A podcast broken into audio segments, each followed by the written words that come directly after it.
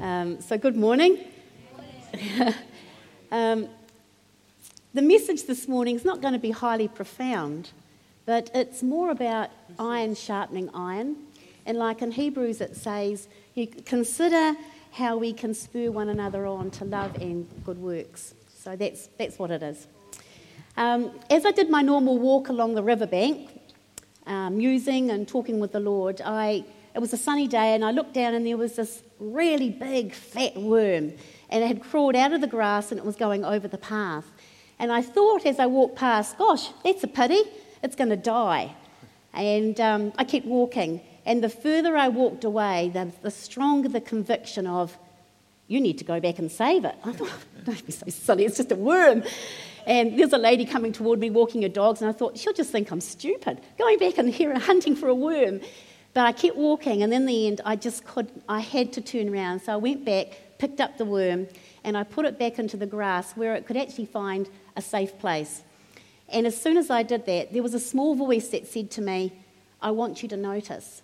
I want you to notice the people that I put on your path. So 2 days later, I was out walking again. It'd been raining overnight. And you know what happens when it rains, eh? Lots of worms come out. And I walked on the path and looked down. Horrors! God, don't tell me I have to pick up all these worms. But I just got that feeling of, I want you to see the people in need that I place on your path. You don't have to attend to everybody. It can be so overwhelming, but who I actually give you the conviction to attend to. That's good. That's good. Today I want to look at the idea of really seeing somebody, looking and then looking again and seeing what you can do. Jesus is a wonderful example of how he saw people and met their need. And I want to take the license of looking through someone's eyes who Jesus saw. I've heard he's coming through Jericho today. When I hear that commotion, I'm going to leave my tax booth. I'm going to put the money I've already collected into my breast pocket for safekeeping. Don't know how I'm going to see this bloke. It's such a pain being so short. No one's going to make way for me. They hate me, these people. Don't blame them. But you know what? I've worked hard for my job. I put a bid in. I was the highest bidder. And I've got to inflate the tax just a little.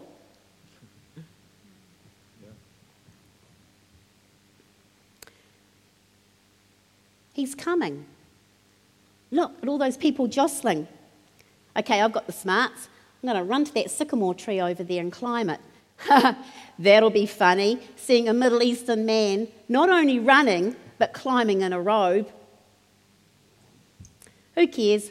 My reputation is in tatters anyway with these people. If I go quick enough, I'll be able to get the best view, and in actual fact, no one might see me. I wonder if what I've heard about this guy, this Jesus, is true. I wonder if this Jesus would accept me. No one else has. I wonder if this Jesus would love me. No one else has. Oh, they pretend to, but it's just really for the benefits. I've heard he's a friend of sinners, robbers, murderers, maybe tax collectors. What? Was that my name? Zacchaeus? Is there another Zacchaeus around here? No. His eyes are of love and not hate. His eyes are full of compassion and not condemnation. His eyes are full of acceptance and not judgment. I know, I see you all looking up at me. I know you think I'm scum. But he called my name. He said, Zacchaeus, come down out of that tree. I'm coming to your house for dinner. I can't refuse that, even if you think I should. You know what? I didn't do the looking. I was just peeking through the leaves. It was him who saw me. What did Zach see in Jesus that made him believe that Jesus was there for him? Could it have been that he saw Jesus offering himself, offering his reputation to be with a sinner, an outcast of society, someone who was not allowed to actually worship in the synagogue? Did he see a Jesus offering his time? Did he see a Jesus giving him honour in front of all those that hated him? Did he feel acceptance? He sure did. He hopped down from that tree quick smart. You see, Jesus looked. He saw Zacchaeus in the tree, and then he looked again. He actually stopped and attended to him. I'm sure most of you have actually seen the adverts on TV with Specsavers. The guy running down the beach thinking he was going to save a kid, only to come back with a seal in his arms. Or the old couple, I love this one, the old couple sitting down on a park bench only to find that they were on the seat of a roller coaster. Or the vet who's trying to get the pulse out of a fluffy old cat only to find that it's the hat, furry hat. And the dad who's wanting to do up a cubby for his two princesses only to find that he's upgraded the dog kennel. And the ending? You should have gone to Specsavers. Well, actually, I have a 3-yearly reminder to go to Specsavers. And I went last year. I like the fact that they check behind the eyes. And when they checked behind mine, they said, yep, everything's fine. You just need a little tweaking with your glasses. So I didn't actually go back for another 5 months to actually fulfil that prescription. And it got me thinking as to how long I was comfortable to wear glasses that needed altering. But I didn't get around to it. I didn't want to pay the cost. Might not like the frames. So I stayed with the status quo. In the spiritual, it's like the Holy Spirit is our optometrist. And he has a prescription specific for each and every one of us. He knows if there needs to be a major shift in behind our eyes, our vision, or if we just need a bit of tweaking to make our vision clearer. But it's up to us to act on it, to pay the cost involved in the adjustment. At first, we might not like the new look, but it will grow on us. You see, we all need to go to Specsavers. We all need to have our spiritual glasses or our lenses altered by God on a regular basis. Our Heavenly Father so wants to give us a new prescription, so wants to alter our lenses, to shift our perspective so that we can see a little clearer, more in focus, so that we can see what He wants us to see through the lenses of love, His eyes. I came across a guy called Jordan J. Gross. He's just 23. He's an entrepreneur, a writer, and the editor of a magazine called Struggling Forward. He says he constantly asks himself questions to get answers that will change his behaviour and the behaviour of others. And some of those questions are like, what can I do to make this person's day more memorable? What can I do to make this person's day better than normal? What can I do to make this person's day different than normal? So he asked himself, who would be the group of people who would be the most unhappiest people? He thought about who had the saddest faces, who are out there asking for help, who never smile. And for him, it was the street people, the homeless. So he decided that he'd go out and he'd interview them in August 2018. And he asked them this question, what is the happiest part of your day? And the initial answers were, as you would probably think, when people give me money, when I find clothes, when I find a place to have shelter at night time, when I'm given a cup of coffee or a Big Mac, when I have money to buy alcohol. But by delving deeper, he got different answers. One of them said, I guess I like it when people notice me. Another said, it's nice when people don't act like I'm a rock and walk past without even turning their head. Another one said, when someone else makes me feel human. Yeah, that's the best part.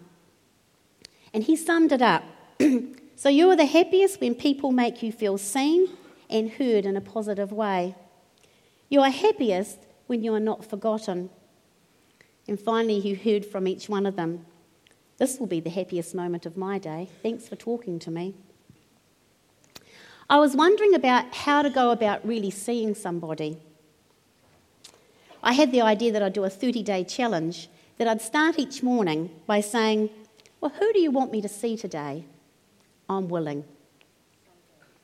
I knew that I couldn't do it on my own. I'm too self-focused, too self-centred, a little introverted. I didn't want to just do good works. There's so many people out in our community doing wonderful works. But I wanted to have the Holy Spirit prompting me.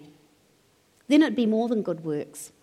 It'd be His power, His prompting, and His life transferred. I just needed to be available, to listen, and to be obedient. One of my favourite verses, it's not by might, it's not by power, but it's by His Spirit, in Zechariah 4, verse 6. I'm actually not really a person of a lot of words, so I leave that to Ron, my husband. But I remembered what Jesus said. He said He only spoke what the Father told Him to speak. I find that quite amazing. And it gave me a lot of comfort, because I thought, all I need to do is listen. And I knew I wouldn't always get it right, and I didn't. But I was willing, and I was wanting to actually tune into His voice. So what did I find out in my 30-day challenge? I realised that there were people on my path just waiting to be seen. I realised that as I became obedient, there were so many opportunities that I became on high alert. I was like a wolf. Who can I devour? No, not quite. I realised that the response and the outcome was not an indication of success and failure. It just had to be about listening and responding to the prompting. I realised that it wasn't necessarily for the purpose of sowing seeds into people's lives who didn't know God, but it was also meeting the needs of friends and loved ones. And I realised that it was about stopping my agenda to give time and attention to another. And I realised that it wasn't always about literally seeing a person. Someone's name might drop into my head, and what was I going to do with that? In fact, no, I don't want to say that. You know that being a teacher for a long time with littlies and trying to teach them how to write a story, it's not an easy job. But I'd always say to the kids, you're writing for an audience.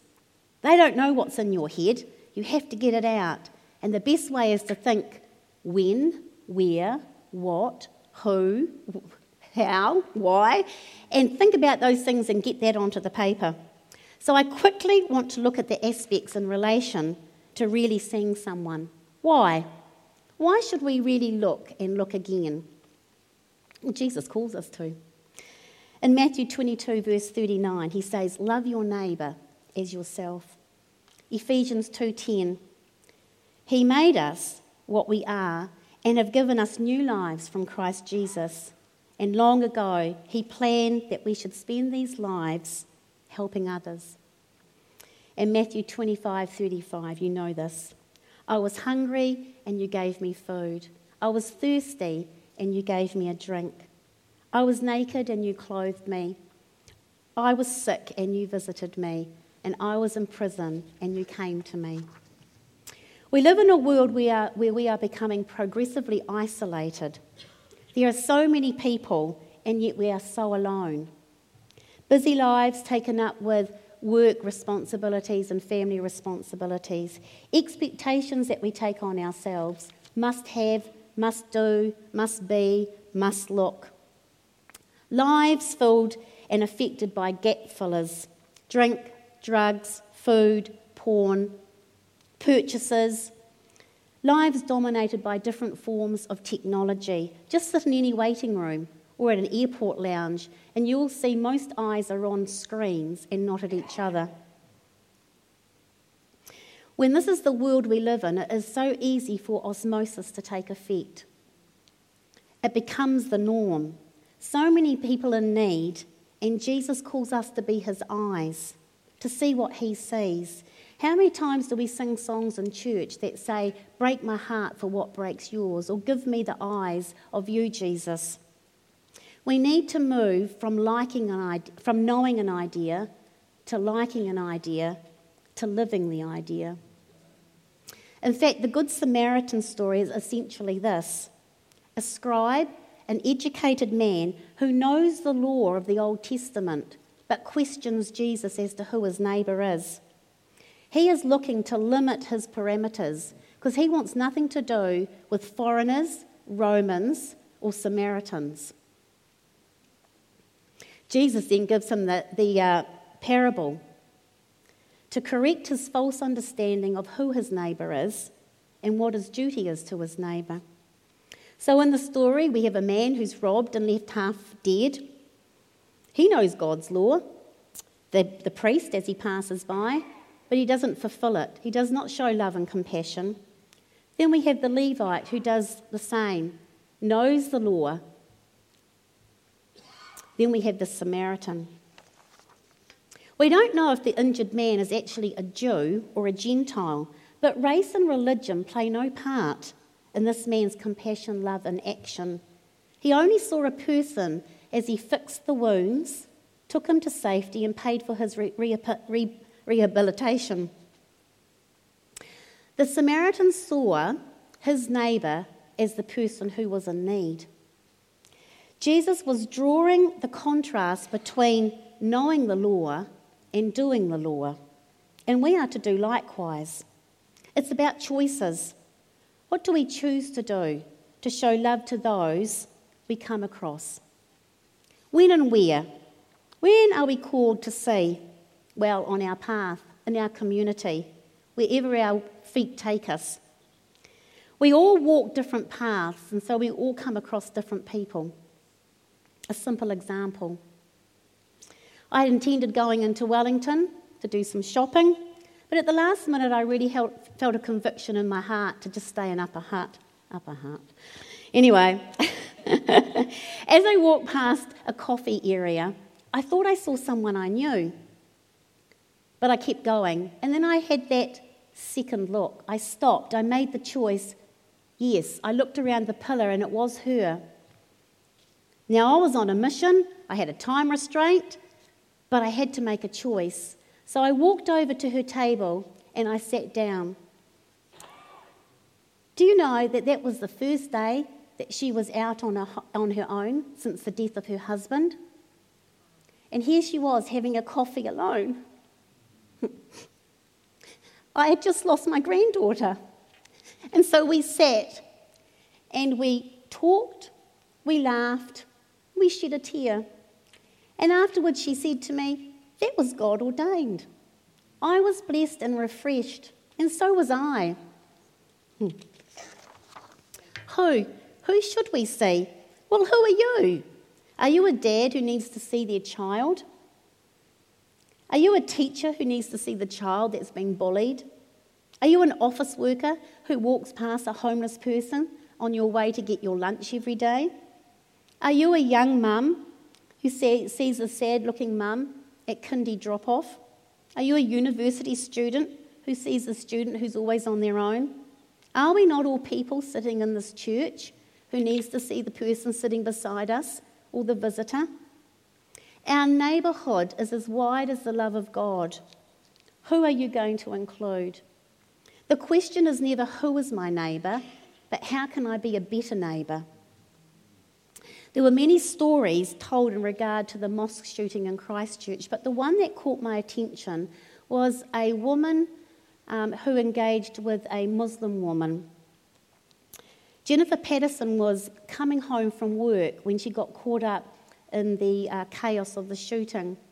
And she saw a young Muslim woman running across the road with a baby in her arms. So she stopped and bundled her into the car and reversed back up the road. She stopped another time to pick up another two women and a young child that had actually been separated from his dad.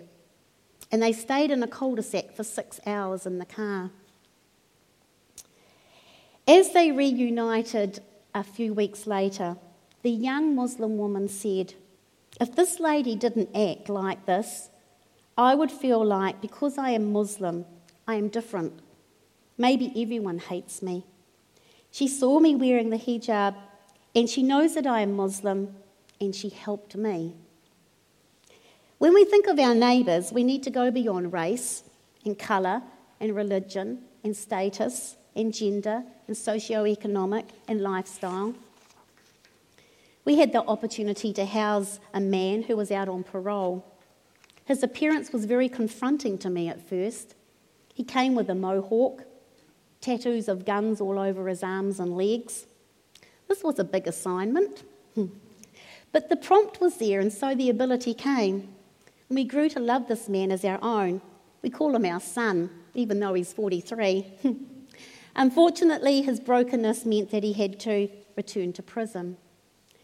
So I thought, how was I going to show this man that we still saw him, that he was seen? So I write to him often, I send him magazines, and we visit him in Whanganui prison. He recently graduated from a course that he had done in prison, and he asked if we would come to his graduation. What an honour it was to be a part of the ceremony, to have him say in this speech that we were his family and that we loved him more than his own family. You see, it's responding to the prompting, and I promise you, you'll know. What and how? What can we do when we see? Actually, we know this, it's just love 101. You see, God is so gracious that he provides you with opportunities. He starts you off with small acts of kindness and moments of thoughtfulness, and when you're ready, he'll give you bigger assignments. It's sometimes a bit like Mission Impossible. Your mission, Misty, should you choose or decide to accept it. You see, it's in the stopping. It's in the stopping that you can listen, you can talk, you can embrace, you can empathise, you can encourage, and you can pray. And it's in the doing. And in the doing, you can drive someone somewhere and make them a meal, or visit the housebound or sick, or fix a fence for a solo mum, or send a text or a card or money. Whatever goes on the list is whatever has prompted your heart. May God help us all to develop eyes of love so that we can turn on our Zach radars, our Zacchaeus radars, to spot the people on our path and offer them the friendship and grace of Jesus. Let's pray. Dear Father, thank you for looking at us through the eyes of love, compassion, acceptance, and forgiveness. Maybe we be willing to let you alter our sight so that in turn we can see more clearly those whom you put on our everyday path. No matter how weak and inadequate we are, may we be enabled by the power of your Spirit. In the precious name of Jesus, amen.